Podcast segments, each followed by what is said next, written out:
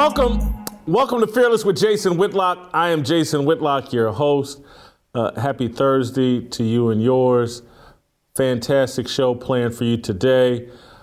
It, it, it will not be the most upbeat show we have planned for you today, but uh, we are going to delve into a very serious issue that is rocking the sports world and, and really rocking the world uh, outside of sports as well. Th- this story has been in the news since mid January when a young woman uh, was murdered in Tuscaloosa, Alabama. A Alabama basketball player at that time was known to be involved.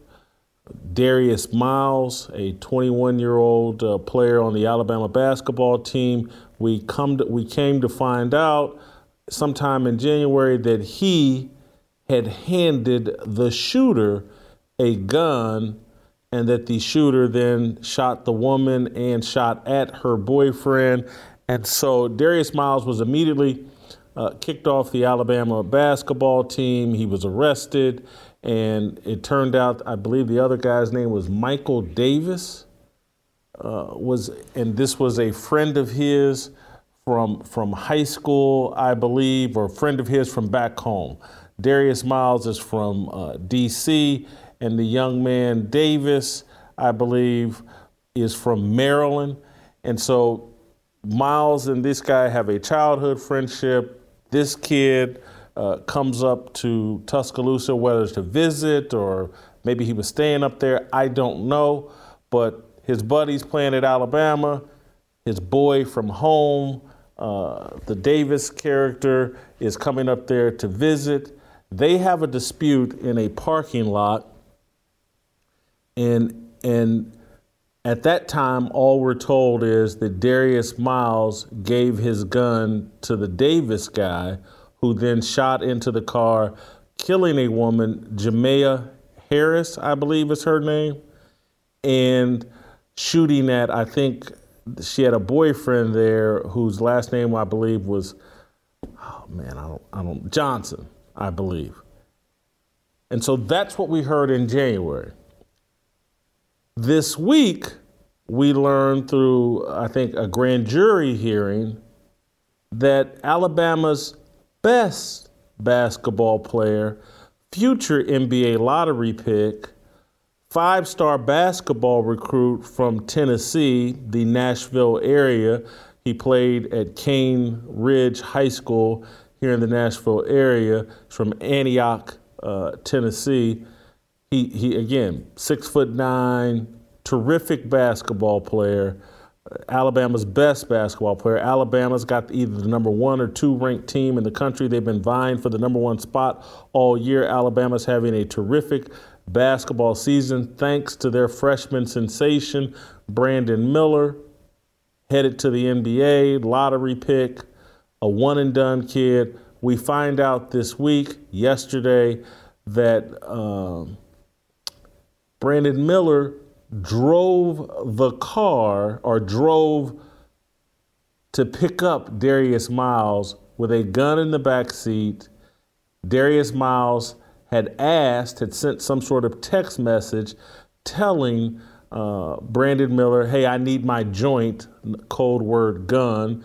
It's in the back of, he didn't say this in the text, but it's in the back of Brandon Miller's car. Brandon Miller had dropped Darius Miles off at a bar and had gone someplace else to eat. And so now that we know that Brandon Miller is involved, this story has taken on a whole new life. It was bad enough that an Alabama basketball player, Darius Miles, had handed this gun to a friend who immediately shot and killed a woman. Now we find out a kid headed to the NBA a virtual lock for the lottery, maybe one of the top two or three picks in the NBA draft. A finalist. He's been named a finalist for the Wooden Award. As a freshman, he's averaging 19 points per game. This story has taken on a whole new life now. This kid, Brandon Miller, Alabama, again, this event happened in mid January, I believe January 15th. Darius Miles is off the team uh, early in mid January. Brandon Miller has continued to play, and now that's come under a great deal of scrutiny. And what is the motive? What is the agenda? Why is Brandon Miller still playing on the Alabama basketball team? Why is he not facing criminal charges for his involvement in the shooting? It's become a very complicated and controversial story that will have national implications. Alabama is one of the top two or three basketball teams in all the country. Today's date is February the 23rd. That means we're six days from March. March in college basketball means March Madness, the NCAA tournament. The national media will turn its attention to college men's basketball very soon, and one of the best players in the country on one of clearly the best teams in the country is involved in a murder investigation. There's a lot to unpack here. This may take me some time. We're going to hopefully have Steve Kim on today's show, but I, I want to get into a discussion of this, what potentially could be going on uh, at Alabama, and why they're sticking by Brandon Miller and and just why I've been reluctant to tweet anything about this. Some of what I will unpack today will be personal, just trying to get you to understand to the best of my ability what might be going on. But I just want to enter a few things into the record first before I start unpacking any of my opinions. And I want to start first with Brandon Miller's lawyer, attorney, issued a statement yesterday after uh, this controversy took new life and people started tweeting out their thoughts and people started vilifying Alabama, vilifying Brandon Miller. Why is he still on the team? Why is Alabama allowing him to play? Uh, Clay Travis has been a leader of, of stirring up uh, a lot of animus towards Alabama. Just remember, this kid is from Tennessee played at a Nashville area high school, Cane Ridge, and chose to go play at Alabama.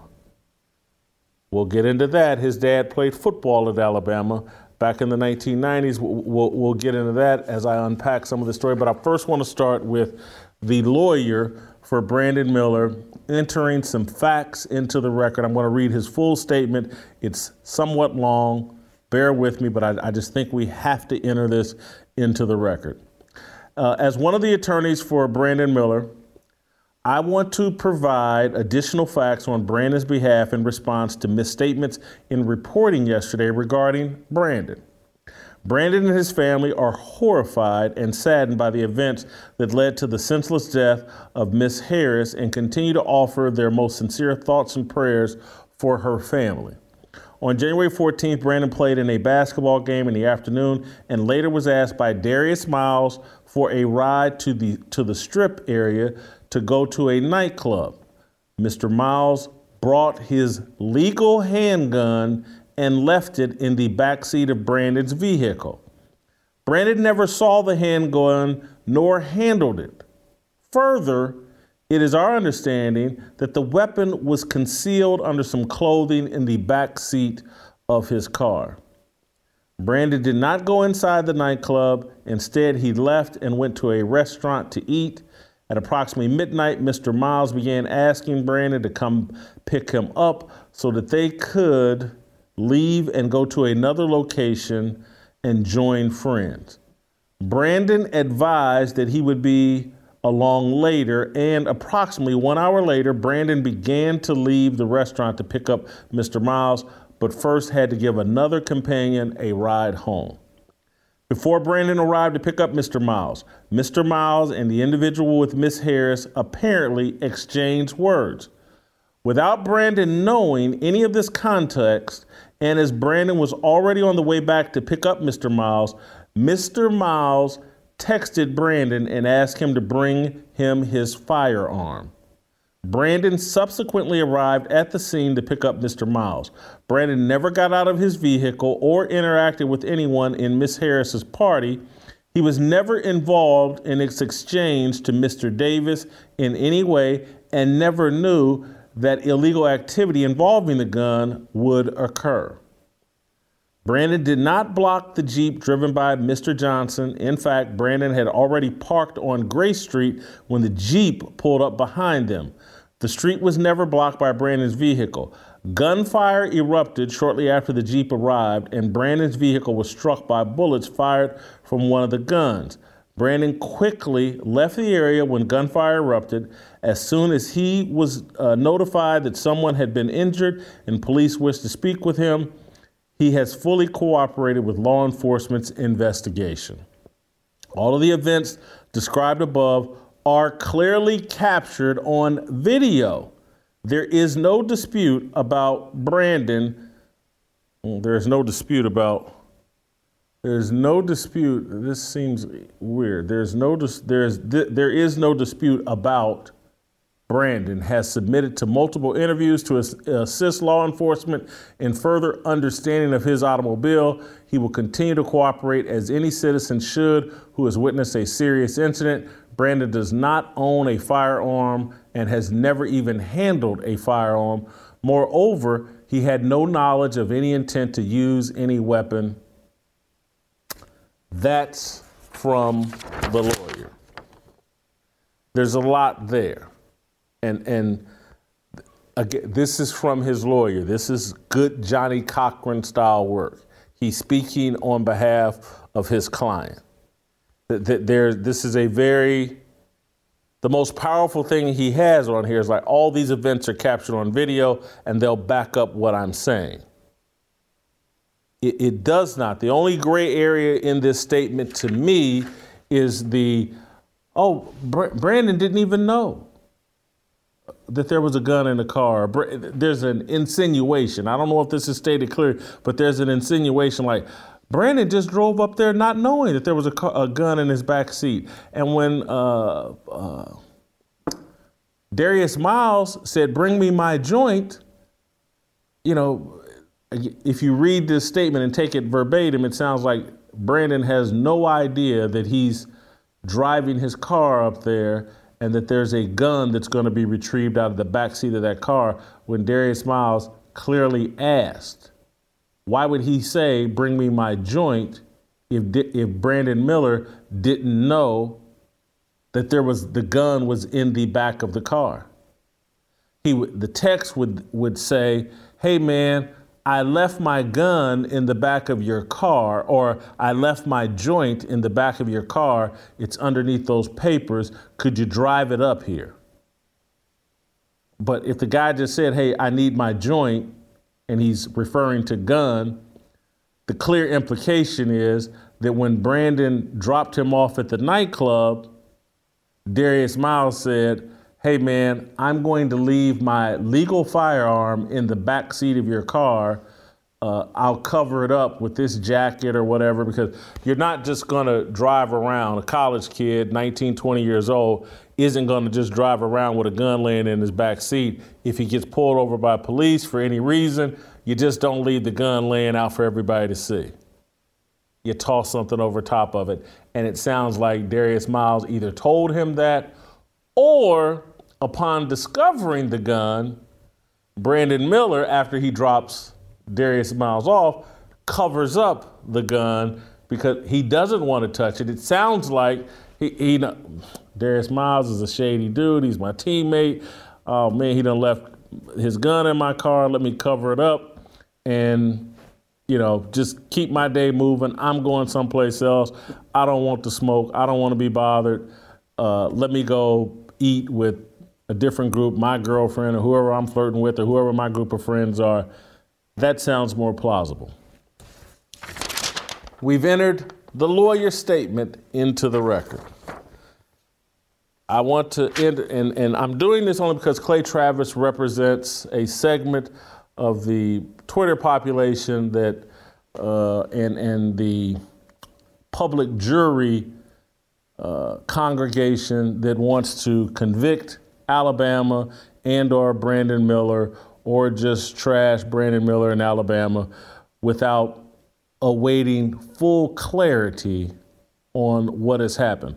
All we really know is from the grand jury testimony that there was a text that said, Bring me my gun, and the kid drove it up. And on the surface, that sounds horrible. It really does. And Brandon Miller seems to have made some really bad choices.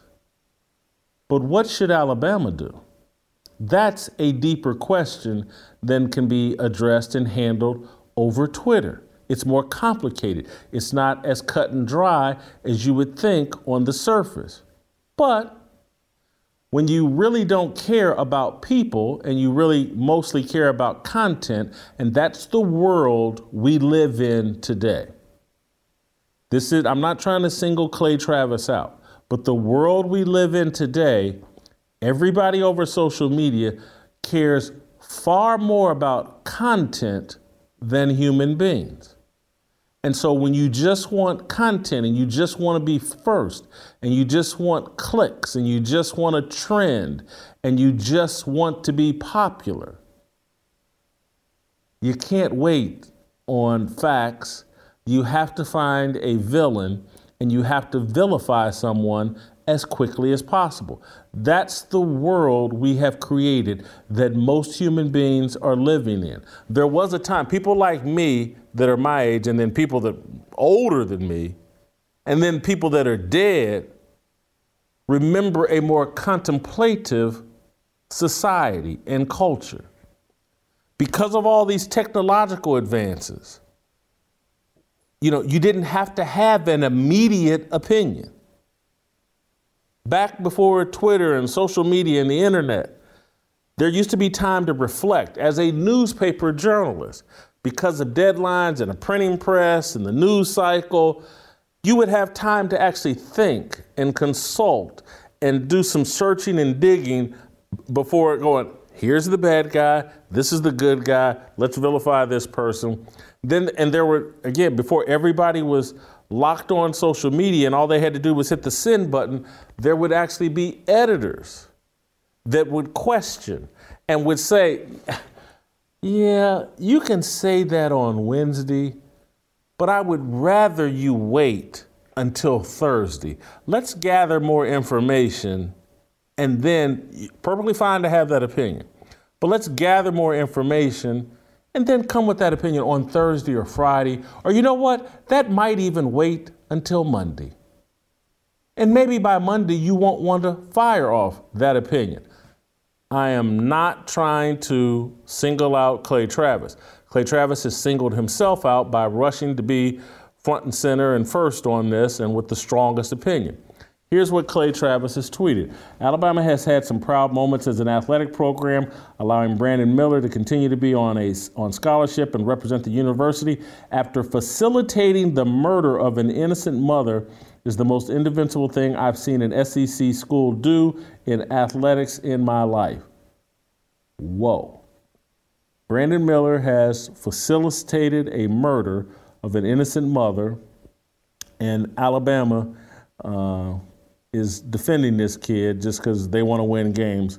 That's what that tweet infers. The following tweet Brandon Miller is a very talented basketball player, so talented, in fact, he's getting away with accessory to murder. Alabama has always had idiot fans, but for a coach, an AD, and a freaking school president to sign off on him playing is an embarrassment to the entire conference. These are powerful statements thrown out there. And then finally, most sports media aren't equipped to handle stories like this, and most team sports media are glorified homers with limited intelligence who will cover for their favorite team no matter what they do. I actually felt bad for the ESPN announcers trying to handle this game tonight. There's literally no precedent for a situation like this in modern college sports. This isn't really a sports story, it's about how supremely talented people don't have the law applied to them like normal people do. If Miller were a walk on, he'd be off the team and probably charged with a crime, but he's a superstar, so the law doesn't apply to him. Embarrassing on all fronts for Alabama, the state, and the university. That's a lot. I, I, I'm. Oh, he's Clay has put himself out there as the leader of the Hang 'em High lynch mob. That's why he's being addressed. He's not alone. And that's why I'm addressing it. If he were just a lone person running out with this opinion, I wouldn't address it. He, his thoughts represent a lot of people. And, and so, as someone who actually has spent, you know, I, if I've been doing this since 1990, what is that? Is that, I graduated college in 1990, it's 2023. Is that 30, that's 33 years. And so I probably spent the first 26 years of my career as a practicing journalist. Now I dabble in journalism from time to time.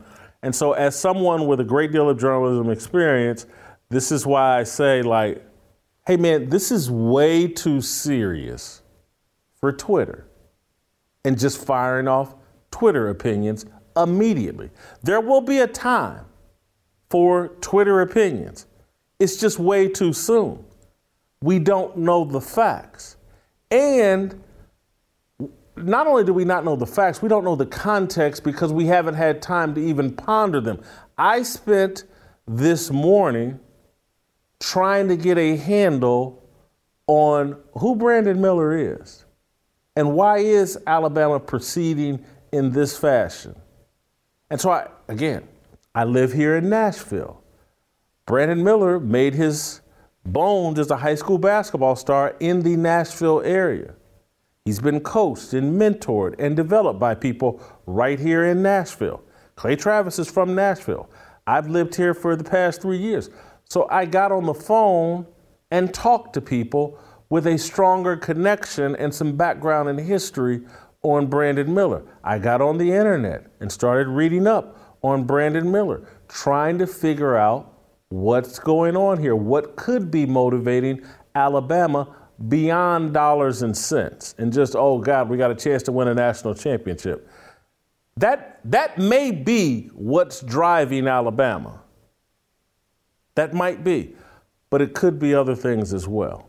And so this is what I discovered, and hopefully I'm going to have even more conversations today and tomorrow and, and get a deeper understanding. And then when I go into my own life experience and just try to unpack how we got here how is the star basketball player at Alabama, a role player on uh, Alabama's basketball team, Darius Miles?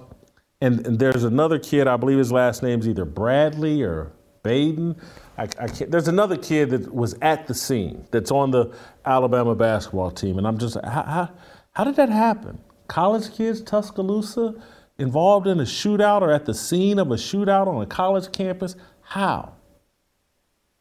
So here's one of the first things that I discovered Brandon Miller comes from a great family, a great family.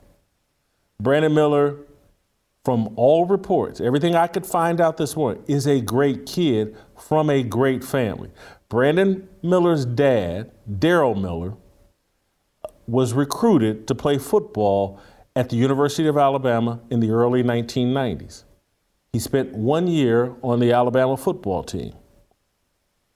Daryl Miller, and when I read this, I was like, woo, I love this dude. Don't know him, never met him. I didn't see Brandon play high school ball. I don't know his family. I'm just telling you what I've learned from research and from talking to people. Daryl Miller, being a man, a real man, left the Alabama football team after one year because he decided, hey, I can't raise my son and pursue my college football dream. I have to go home to Nashville and raise my son. That's a real man. And I'm not saying every kid on a college campus that has a baby needs to quit college and go take care of their kids. But I salute Daryl Miller. That man is a big time college football player at the University of Alabama. He could have been driven by selfishness and his own desires of, oh, I can make it to the NFL. I'm at Alabama. I'm a tight end.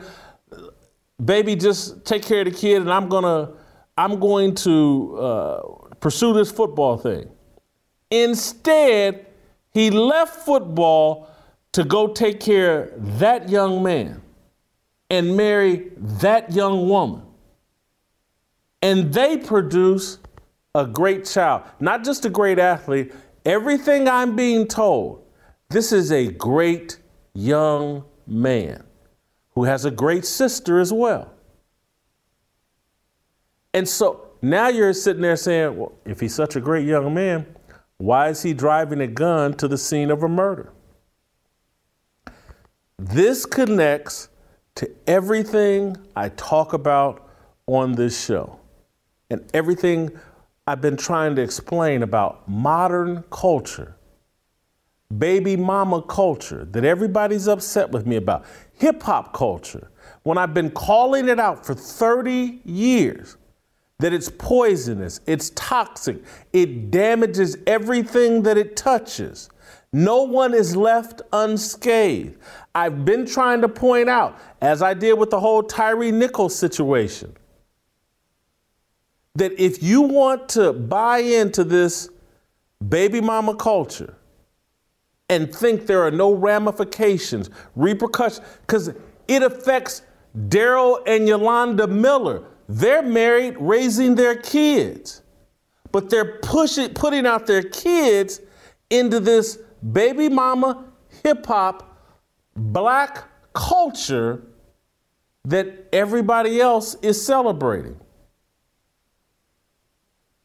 And so I don't want to go down the path of Brandon Miller's this victim, victim, victim. Brandon Miller made some bad choices here but I know how it happens. You develop kids in a culture this toxic. You cannot sit here and be shocked that that culture sucks them in and snuffs them out unintentionally. That, my understanding today, my belief today is this is a great young man trying to exist and live up to this standard that social media, corporate media, popular culture, the culture, black Twitter, he's trying to live up to those standards. And so when the 21 year old hood dude on your basketball team and his boy from the hood that's up visiting you at college, when they say, Come pick me up and bring me my gun, the good kid is caught between a rock and a hard place. He, he's not thinking, they're going to use this gun to shoot and kill somebody.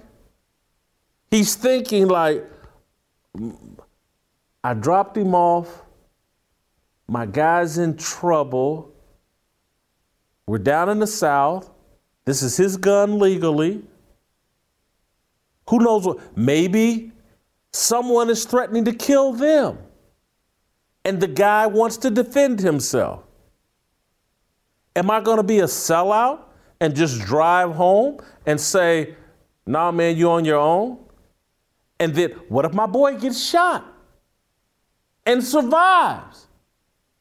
And he's telling everybody on the team, man, I was surrounded by gang members, and I asked uh, Brandon to bring me my gun that I legally have. I'm 21. It's a legal handgun, according to this lawyer.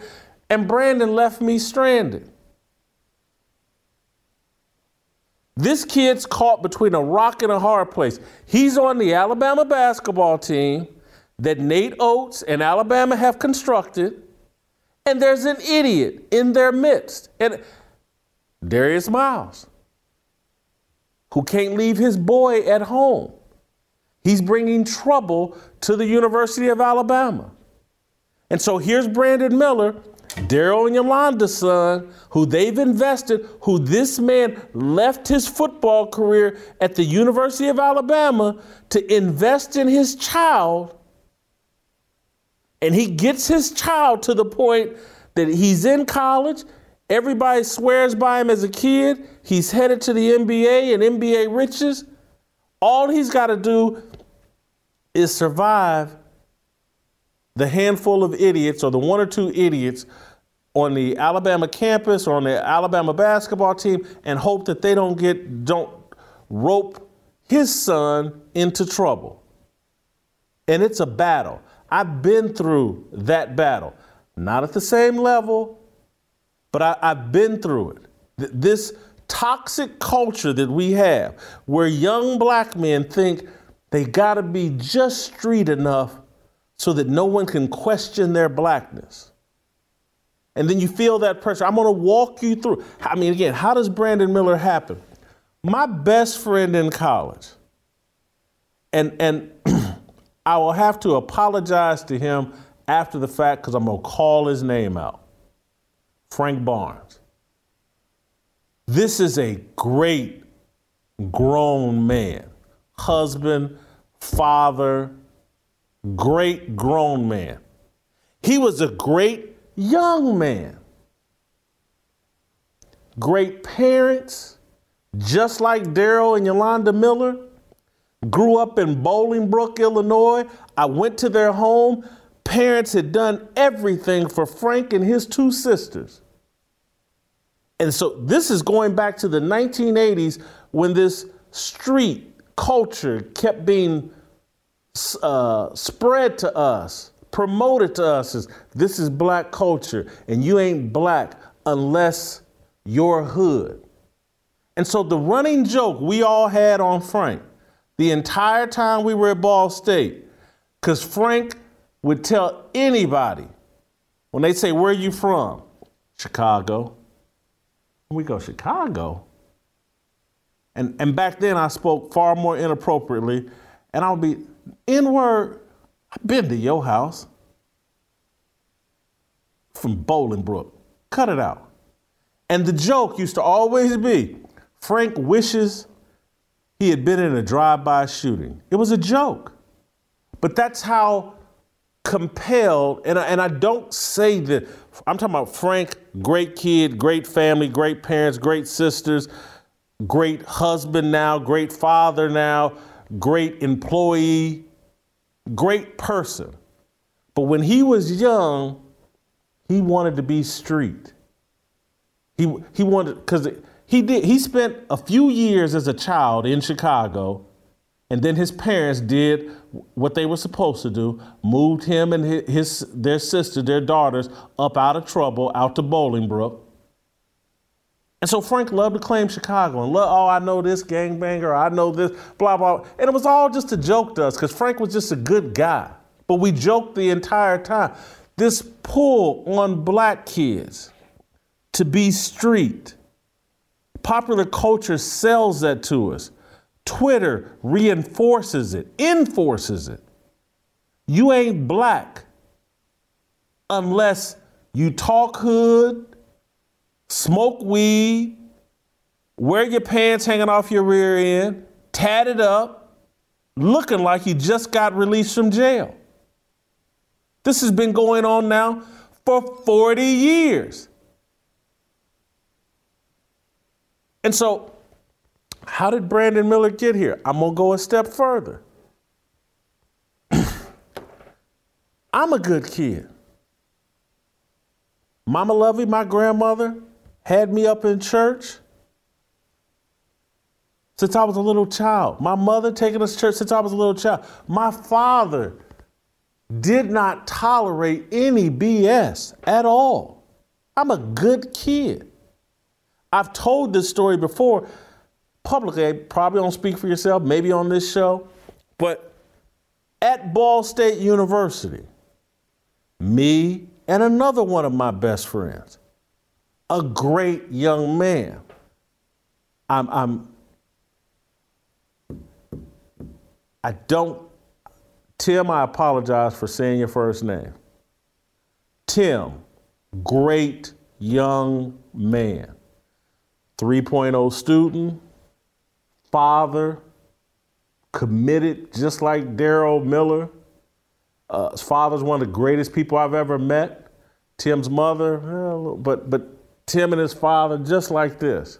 And Tim's father took care of him. Tim read the Bible every day before practice and definitely read it on game day. Tim got shot as an 18 year old outside of a Burger King in Detroit.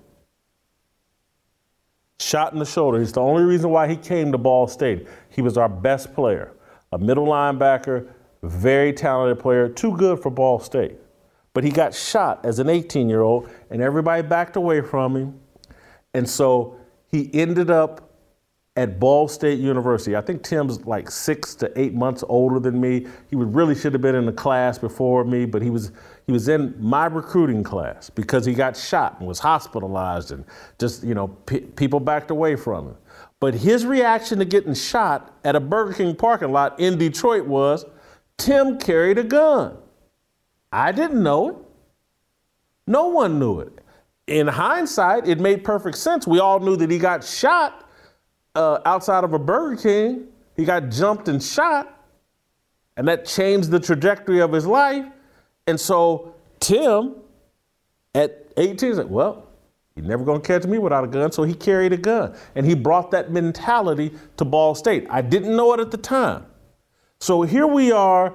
I think Tim and I are either juniors or seniors in college, and and we're it's a weekend, probably a Saturday and we're driving to house parties or and I think we had found a house party and we were uh, walking to the house party and some townies, some Munsonians drove by us and shouted the N word.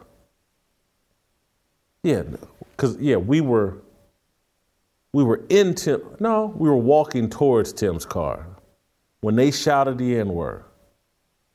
And so, not regardless, we swelled up, got shoulder to shoulder, and I jumped out uh, uh, I think we were in the car, and I jumped out and like, oh, we we to fight these white boys. They called us the N word. Tim pops the back trunk of his car, and I'm standing out in the street. Come on back, come on back. And I look over to my left. Tim's popped the trunk of his car, and he's holding a Uzi in the air. A Uzi. like, holy God, what are you doing? I mean, it was first time I knew that Tim carried a gun. I'm a good kid. Tim's a good kid. But this is how things happen. I sit there and think about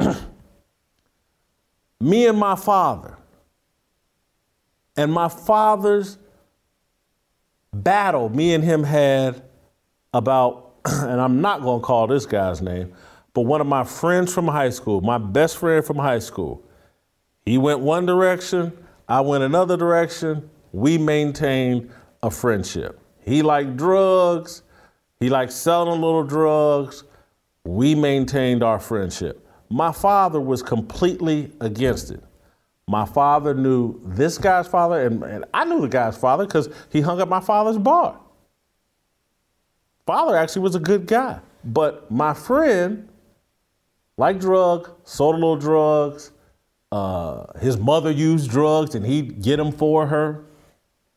And so my father was just against me and this guy continuing our friendship. Jason, you are going off to college, you're on a completely different path. You got to lead that alone. We used to have knockdown, drag out fights. Because sometimes I would bring him up to the Masterpiece Lounge, my dad's bar. My father was just like completely against it. And it wasn't until, and this went on for a solid year and a half, me and my father arguing back and forth about it. I don't do that stuff, Daddy. What are you worried about? But he was against it. And so it wasn't until one summer I come home and uh, me and this friend go hang out. We, we'd ride up in my car to Washington Square Mall in Indianapolis, hang out. Then we drive across town to my stepmother's house because he knew my stepmother and I needed to go visit my stepsister and stepmother. And then on the way home, uh, he asked me to make a stop in the hood on the way on the way to me dropping him at home. And I, would already like, because I'd heard a phone conversation where it sounded like to me, uh, his mother or somebody had asked him to pick something up on the way home. And so we he asked me to stop, and we stopped at a dope house. I'm sitting out in the car in my little Honda Prelude. Uh, he goes into the dope house. No, I, I, don't. He didn't tell me that's what he was doing, but I'm smart enough at this time. I'm like, oh man, we stopping at the dope house. They didn't call them trap houses in, just dope house. And he gets back in my car, and I'm like, I don't say nothing to him, but I'm like, I know this dude got dope on him and I got to drive him back across town. And if we get stopped, it's going to be Jason Whitlock, the college athlete, just got in trouble for, you know, riding around with dope. And I'm thinking this the whole time we're driving home, and I'm thinking about my father, and I'm thinking about my father's right. I have to leave this dude alone. Love him to death, but I, I just can't jeopardize my future because my boy is into something I'm just not into. But it took, I had to be 21 or 22 years old when this happened. When I was a freshman, I was arguing with my father about it because I was still stupid, and kids are stupid. And they want to fit in and they don't want to be sellouts. They don't want to get brand new on their friends because that's the ultimate sellout.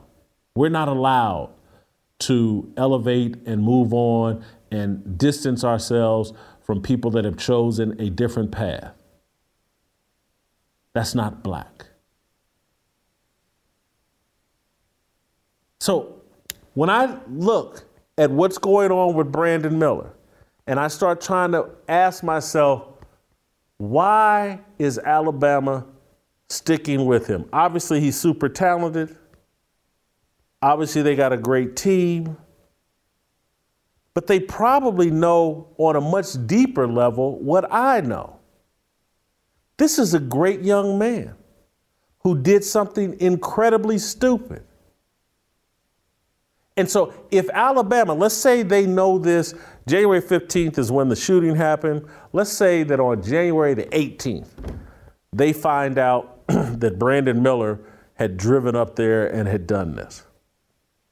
They hear the whole story, they look at the text messages, maybe they talk with police, and the police say, well, it looks like Brandon didn't know what he was doing, and blah, blah, there will be no charges. So if, if Alabama boots Brandon off the team while an investigation is ongoing. So let's say January 15th, the murder happens on the 17th, because there's all this video, they know Darius Miles involved. There's a possibility they know that Brandon's involved. Alabama kicks him off the team. Now there becomes public pressure. Now there it becomes a look like, oh, Brandon Miller did something illegal too, and he should be charged. And so Nate Oats and all the Alabama people like, now the Darius Miles is a bad dude. We know this kid. We know his parents. We know he's a good kid. We, we do we throw him under the bus and then create public pressure for criminal charges to be filed against him? Do we do that kind of damage to Brandon Miller's reputation? Do we jeopardize and, and create a public swell for criminal charges to be filed against Brandon Miller when perhaps he's just a young, naive, good kid who's caught in this toxic culture that we have put together for black kids. To where they're constantly trying to prove their blackness, and their blackness has been defined by how shady, how criminal, how dangerous are you? That's the culture we ask black kids to exist in. And anybody that speaks out against it is a sellout, and Uncle Tom doesn't understand that it's all Donald Trump's fault. We're raising young black men and black kids in this toxic culture and then wondering why flowers aren't blooming everywhere. The culture doesn't allow that. The, this culture that we place kids in, it destroys them. Some, of, some kids survive it by grace and luck. But overall, this toxic hip hop negative culture destroys kids. They're not allowed to pursue academic achievement without being called a sellout and an Uncle Tom. They're not allowed to tell their friends, What you need a gun for, man? They're not allowed. That's soft. You're a sellout. You ain't street enough. They exist in a culture. I have not been to an Alabama basketball game, but I've been to enough college basketball games to know, and in enough basketball arenas, where the music that's piped into the arenas, the music that the athletes practice to in football and basketball, go to any practice, go to any summer seven on seven football, go to any AAU deal, the music that's piped in pushes a message that tells these kids to be thugs, to be drug dealers, to be racial idolaters. This culture of racial idolatry is what's killing these kids and placing them in vulnerable situations. And so perhaps Alabama is smart enough to see and compassionate enough to see Brandon Miller is trapped in a system that's set up to destroy him and to, to destroy the work that Daryl and Yolanda Miller did. And we're going to take the heat and stick by because there is a chance that what this lawyer is saying is mostly true. And even if it's not 100% true, even if there is a gray area, it's just not that hard to understand if you understand this culture we've placed these kids in. Brandon Miller made a bad decision. I'm not sure if the right decision is throwing him away and feeding him to the wolves. And, and, and yes, do I feel, understand why people would be like, well, hold on, man. If a white kid, if the Florida quarterback recruit tweets out rap lyrics, he can lose his football scholarship. That is not right. That is not fair. That is not what should be going on because he's existing in this toxic culture as well. And so I get why people would be upset and would think it's hypocritical and think there are two separate sets of rules. But what I've been arguing on this show from the outset and what I've been trying to articulate that this familyless culture that America keeps running towards and has taken complete hold of black culture, it destroys everything. Everything. Your white kids are being destroyed by it too. That's what explains the Florida football recruit that, that, that lost his scholarship for repeating some rap lyrics over Twitter or wherever he did it. It's this racial idolatry that the left is pushing and celebrating. It's destroying our kids and young people. And so here's Alabama on the other side of, okay, now we know that Brandon drove the gun up there. The police have said, hey, we've reached the conclusion that he did nothing criminal. Poor judgment, no doubt, but this, it, the police are probably saying it this way. I don't mean it in any malicious way, but they're saying this naive idiot uh, foolishly drove up here out of some sense of loyalty to his teammates, some kind of racial loyalty, some kind of hip hop culture loyalty. It was stupid. But it's not criminal, and we're not going to put this kid in prison or in jail for it. We got the two bad guys. It's Michael Davis and Darius Miles. We, the police have a lot of experience. Prosecutor, like, they can look at Daryl and Yolanda, look at the work that they did, and say, ah, let's not throw this kid away. And so once the police and the prosecutor turns, and maybe they're all Alabama fans, and that's what's driving them. Maybe that's true. Maybe.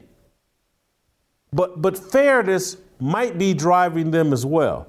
And so once the police and the prosecutors decide, nah, he did nothing criminal, what's Alabama supposed to do now? Boot him off the team? Make him a pariah?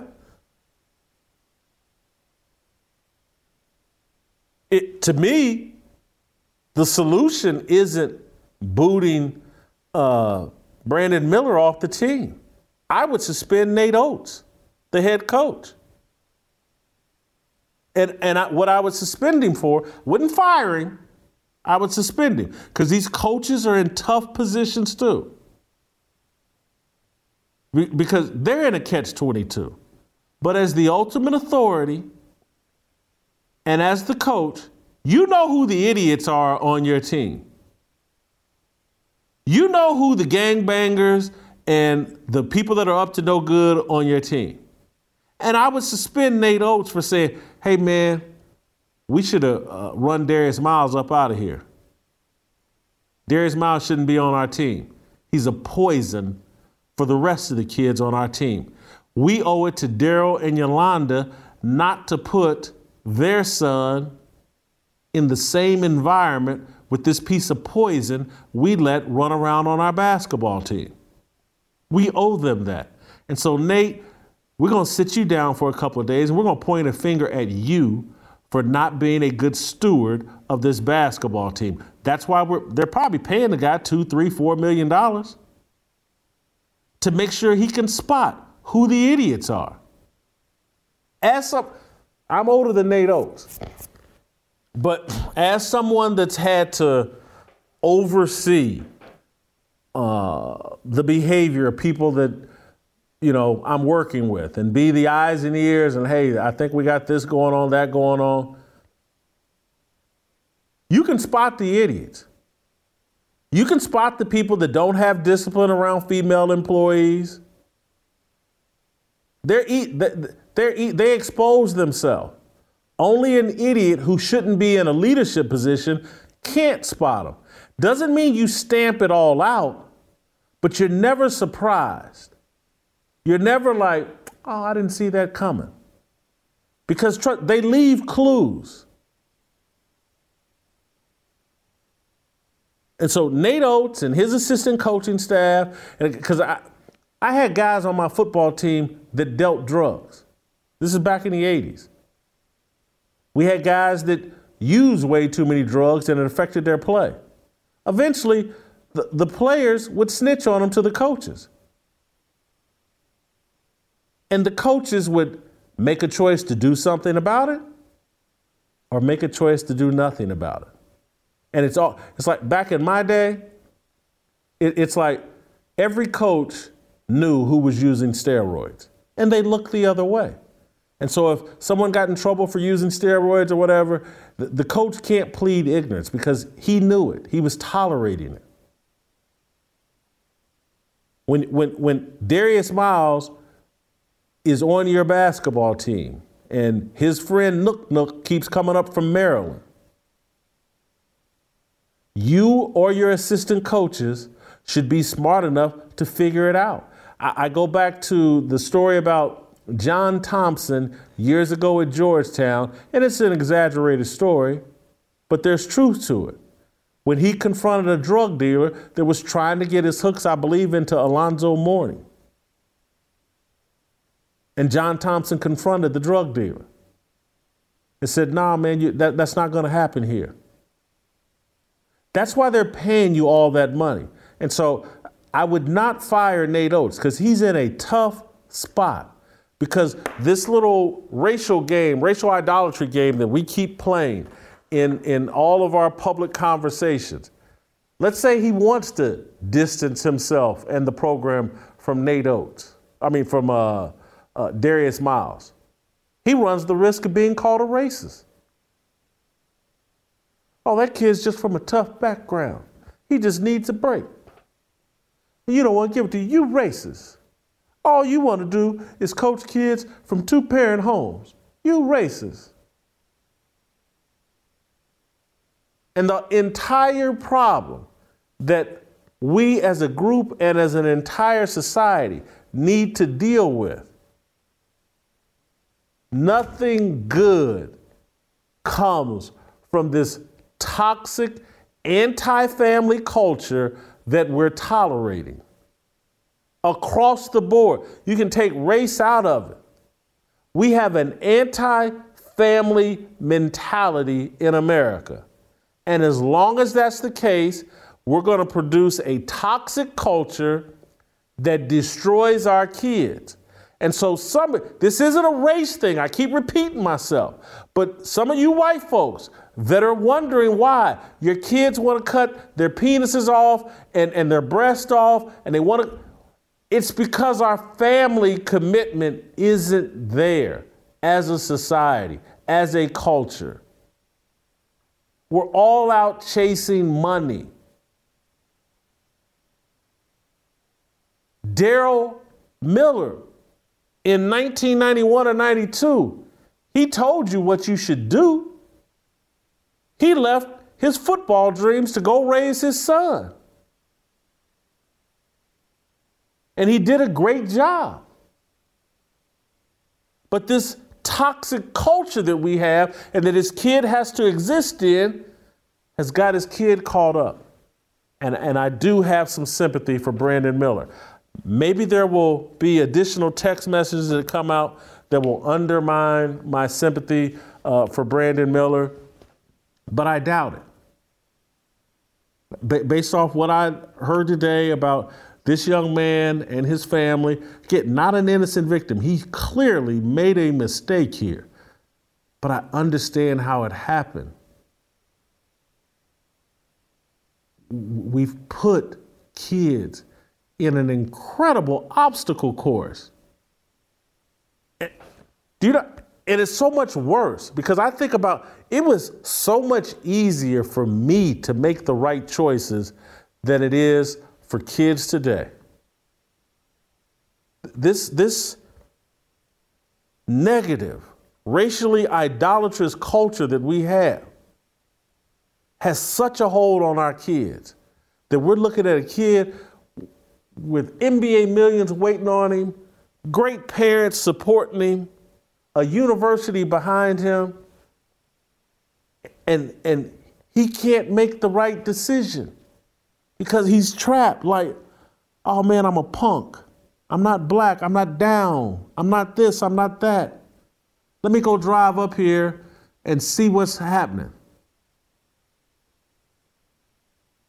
Whereas, if you're a white kid, I ain't getting involved in that shit. and no one's gonna question your whiteness. No one's gonna question anything. Just like, yeah, you ain't getting I ain't getting involved in that. But but I, I don't want to racialize it because I'm just t- it's touching us all in different ways. And and as I've said many times on this show, black folks are just the lab rats for this satanic agenda that is destroying America. And and it breaks my heart to see kids caught up in it. And so I, am going to uh, wait for additional information before reaching a final conclusion. But if, if you wanted to know why Brandon Miller made the wrong choices, I, I, I hope that I have unpacked for you why and how it happens and what the solution is. And, and the solution is like, we're going to have to do the difficult thing, return to some biblical family values if we really want to address this. Suspending Brandon Miller, kicking him off the team, won't fix anything. It, it just won't. And, and, and so, Steve Kim, I'm going to apologize. I'm, I'm going to we're going to extend this conversation into tomorrow, and we'll hear from Steve and uh, Delano and Royce and Shamika will be great on this. Uh, we'll, we'll, extend the conversation tomorrow, but uh, you know, I, I, just I rambled too long here and just got too caught up. But I, I want you to understand this is all connected to why we're doing the roll call event because it, it's about men taking back control of this society, living up to our responsibilities? Because we don't even get it. We don't even know who the enemy is right now. We don't even understand this is a battle of good versus evil, that Satan is in control. And for those of you that are non believers, this is why I want you to come to roll call so that it can be broken down to you by a group of speakers and just be in an environment that this you don't have to be perfect. I'm as flawed as they come. I'm, I've committed every sin that a lustful, gluttonous man can commit. You don't have to be perfect, but at this time, you have to recognize we have men, white, black, brown, yellow, we have created a society that is destroying young people, and it's on us. We've been cowards. We haven't been willing to do what Daryl Miller did sell out for our young people, sacrifice for our young people. Stand up in our communities and draw a line in the sand and start, hey man, this satanic music and culture. Again, this is where I blame Alabama and all these. They're pumping this music into young people that's telling them to make the decision that Brandon Miller made. We have to reject that and leave it all alone. Or we're going to continue to destroy these kids and put them into positions where they make awful choices. I want you to come to roll call Go to Fearless Army, rollcall.com. It's April 15th. And again, this isn't, we're going to have a good time. We're going to feed you. We got music. But, but this is, I just, I need you there because we need soldiers out in the field pushing this message, making people talk about what's really going on. Social media just wants us to vilify someone and, and oh, there go the bad guy. Social media doesn't want you looking in the mirror and ask, what have I done? Am I contributing to this? Am I looking the other way? As, as we walk young people into their own destruction? Is it easier to be a young person now than it was when I was a kid? It's, it's just not. We're making things harder on kids, harder for them to make good choices. We stuff pornography and, and, and satanic music down their throat.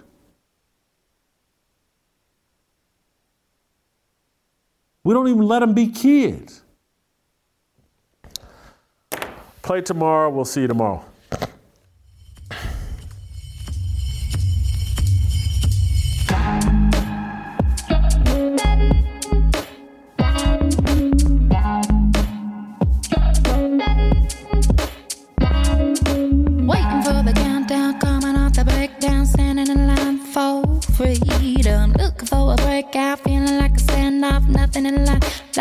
Freedom. Came like a fighter, striking like a ladder, making all these moves for freedom. I want freedom. No negotiation my sister, no relation. We all just wanna have freedom. Sitting on a corner, never been alone. I'm breaking my back for freedom. Blessed, we are living, get back. We are receiving, all deceiving. We all wanna be free. We want freedom. I just want, I wanna be, I just